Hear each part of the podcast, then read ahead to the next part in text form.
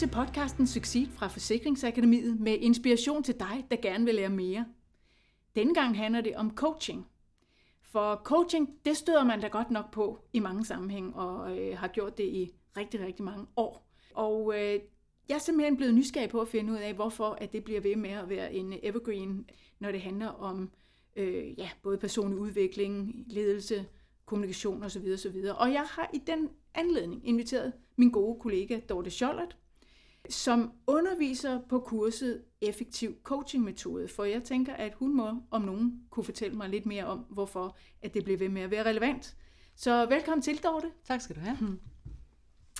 Jamen, skal vi ikke bare gå direkte til det? Hvorfor er der stadig behov for coachingkurser i denne verden? Ja, det er jo et godt spørgsmål. Men det vi ser heroppe fra Forsikringsakademiet, og grunden til, at vi udbyder det her kursus, det er, at vi ser faktisk, det ikke længere kun lederen, som har den her coachrolle. Det er også medarbejderne ude i selskaberne, som i dag fungerer som coach, som mentor, supervisor og underviser, og der bruger de faktisk coaching i en eller anden grad, spørgeteknisk. Så det er sådan, vi ser det. Ja, men jeg ved også, at du har været ude at tale med nogle af de her medarbejdere, som har været på dit kursus, og de har så fortalt dig noget om, hvordan de efterfølgende har kunne bruge det, de har lært. Hvad har de fortalt? Noget af det første, de siger, det er, at det, der virker for dem, det er at have en model. Fordi det er den måde, vi arbejder med det kursus, eller på det kursus. At vi simpelthen har en model til det. Og det, de siger, det er, at det at komme hjem og coache, det faktisk kræver enormt meget tilvænning, disciplin, og så kræver det også noget mod. Og det synes jeg egentlig rammer meget plet i forhold til, at når man skal hjem og gøre noget nyt efter et kursus, så er det nogle af de ting, som er på spil. Men der var en, der sagde, at for hende var det faktisk en tålmodighedstest. Okay. Fordi hun var så vant til at komme med løsninger. Og det, der gik op for hende på det her kursus, det var, at det virkede meget bedre, når hun lyttede endnu mere til den problemstilling, som hun sad overfor sammen med den her coachee, eller den person, hun coachede. Så hun oplevede også, at den her dialog, den blev meget dybere, fordi hun kunne stille nogle andre spørgsmål. Og det, hun sagde, var faktisk også, at i sådan en helt konkret case, så oplevede hun, at fra at ledere typisk beder coach om at arbejde med et bestemt tema, så blev det tydeligt for hende, hvor vigtigt det var, at den, der skulle coaches, selv kom med et emne og så problemstillingen, og så coachede hun ud fra det, at det havde meget større effekt. Og det er noget af det, vi arbejder med og snakker meget om. Ja. Så jeg skal lige forstå, så der er nogen, som har en oplevelse med, at deres leder siger, det kunne være fedt, hvis du arbejder med den og den problemstilling, og det er så en andens problemstilling, man i virkeligheden tager med.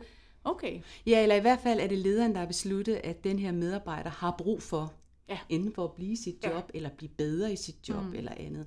Og så kan det nogle gange være, at det er en leder, der sender en medarbejder afsted, og det skaber ikke den bedste motivation. Og det er jo godt ment og så videre, men altså, det jeg hører dig sige, det er, at når det kommer fra en selv, fra hjertet, så er der faktisk en større effekt. Så rykker man mere og tager ansvar for sin udvikling. Ja. Hvad har de mere sagt til dig? Jamen noget af det, de også har sagt, det er, at for eksempel det her med, at vi kan øge performance, hvor personer har rykket sig. Og noget af det, vi ser, det er faktisk også, at der er et fokus på performance-samtaler. Og det her med at rykke sig på det personlige plan, og personerne træder i karakter, og når vores coaches, de oplever, hvordan nogen flytter sig, så det virkelig går dybt. Så en ting er, at det handler om performance, men der ligger også noget personligt bag, og det oplever de faktisk også godt, at de kan til en vis grad røre ved, sådan at det påvirker performance, altså den daglige arbejdsindsats. Og en anden har også arbejdet med, hvordan man kan bruge det i teamsammenhæng, altså hvordan man kan coache på teamniveau. Så der er meget stor effekt af det. Altså teams med større og mindre teams? En gruppe, som man skal teamcoache for eksempel. Okay. Så de oplever, at de får nogle værktøjer, der er sådan meget håndgribelige at gå hjem med. Ja. Så på den måde relevant. Ja. Det er håndgribeligt. Ja. Men det virker også meget håndgribeligt, fordi du taler om en metode. Ja. Så hvorfor er det vigtigt at have en metode, når man skal coache? Er det ikke bare en samtale? Ja, altså det er jo lige præcis noget af det, vi også snakker om, at det er noget andet end en samtale. Fordi der er ligesom lagt nogle rammer ind. Der er en, der spørger, og en, der er lytter, kan man sige, eller en, der sidder med en problemstilling. Så coachee skal jo ikke spørge tilbage til mig, hvordan jeg har det. Så der er en ramme for, okay. Men en coachingmodel, den ligger op til, at der er en coach, der sidder og bruger nogle spørgetekniske metoder. Ja, der er en coachingmodel, og den vi har valgt her på Forsikringsakademiet, det er en model, der hedder GROW. Det er en amerikansk model, som er udviklet af Graham Alexander og John Whitmore, og bogstaverne, de står for Goal, Reality, Options and Will. Okay. Er der en dansk oversættelse? Ikke fordi jeg forstår det godt, men sådan set meget rart, at man også ligesom har det danske ord på. Ja. Altså amerikanerne kan jo noget med forkortelser og lavelser og modeller især. Men hvis man sådan skulle se på det, så står G'et jo for goal, altså det mål, som den man coacher gerne skulle opnå. Ja. Og reality? Ja, det er jo den virkelighed, som du står i, hvis nu det er dig, jeg skal coache. Mm. Hvad er din situation lige nu? Hvad er det, der sker for dig? Ja. Og options, hvad for nogle muligheder har du, og hvad kan du gå ud og gøre? Ja. Will, altså hvilke handlinger er der? Ja. Så Dorthe, hvis du nu skulle coache mig, hvilke spørgsmål ville du så bruge for at arbejde dig igennem den her GROW-model? Altså det, der er interessant, det er, at nogle gange, så kan man ikke nødvendigvis tage det slavisk. G-R-O-W. Men hvis jeg nu havde et udgangspunkt, der sagde, at jeg vil i hvert fald starte med at sige, godt, hvad er det, du gerne vil opnå? Hvad er målet for dig i den her samtale, som vi to skal have? Hvilken værdi kunne det give dig? Hvad er det, som du gerne vil i mål med? Og er det realistisk og målbart? Det vil være sådan en afklaringsopstart, hvor vi talte om det her mål, som ligger ude i det fjerne for dig. Mm. Mm. Og hvad så? Det er nu klarlagt. Og hvad gør du så? Jamen så er det, der er interessant, det er jo, og det er det, som mange af vores deltagere på kurserne, som vi har holdt, de siger, gud, det er jo sådan noget, vi springer helt henover. Fordi det, der er virkelig spændende nu, det er at spørge ind til den virkelighed, som du står i. Mm. Så hører dig, prøv lige at beskrive det problem, som du står i lige nu. Så det er her, vi folder problemet ud. Og lige præcis i den her fase, der oplever vi faktisk, at det springer vi over som coach. Mm. Og det er...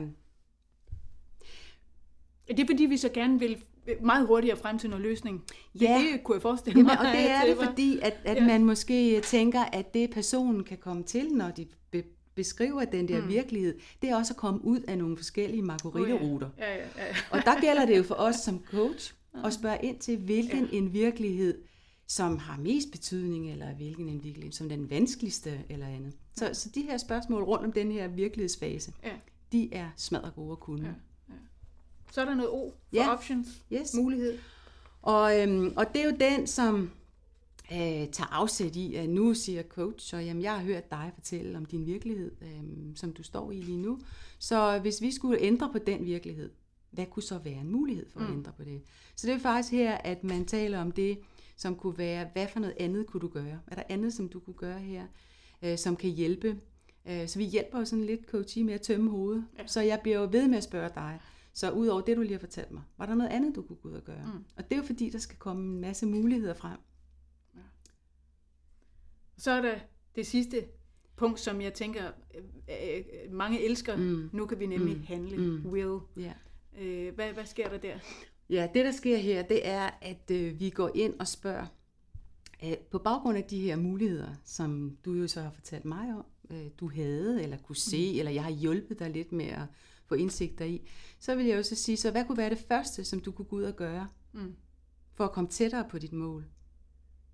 Og der er det ret vigtigt, at det er coachee, som selv finder en løsning, og at det er her, at vi ikke skal komme i fælden og så sige, okay så, er vi enige om, du og jeg, at det du går ud og gør nu, det er. Så der skal vi ture og blive den, der hedder, så hvad tager du med dig herfra? Hvad kunne du gå ud og gøre anderledes? Okay. Og så, jeg kunne godt lige tænke mig at høre også, Dorthe, at undervejs det her, altså det kan jo ikke, jeg tænker, at det kan ikke undgås, at man som coachee, hvad skal vi sige, altså det bliver ikke kun arbejdsrelateret. Det kan ikke undgås, at man også kommer ind i det private og meget personlige måske.